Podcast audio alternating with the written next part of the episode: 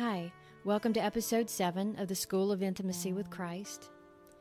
Intimacy doesn't start in the secret place, it's cultivated in every area of life.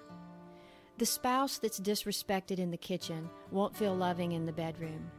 There's nothing magical about closing the bedroom door. The intimacy that happens there is a result of the relationship that flourishes everywhere else. So, can I expect the Lord to meet me in special ways when I'm ready to draw near if I've been neglecting Him throughout the day? My life with Him isn't limited to certain times and places. Christ is my life. In the morning when I wake up, at work, when I'm sick, always.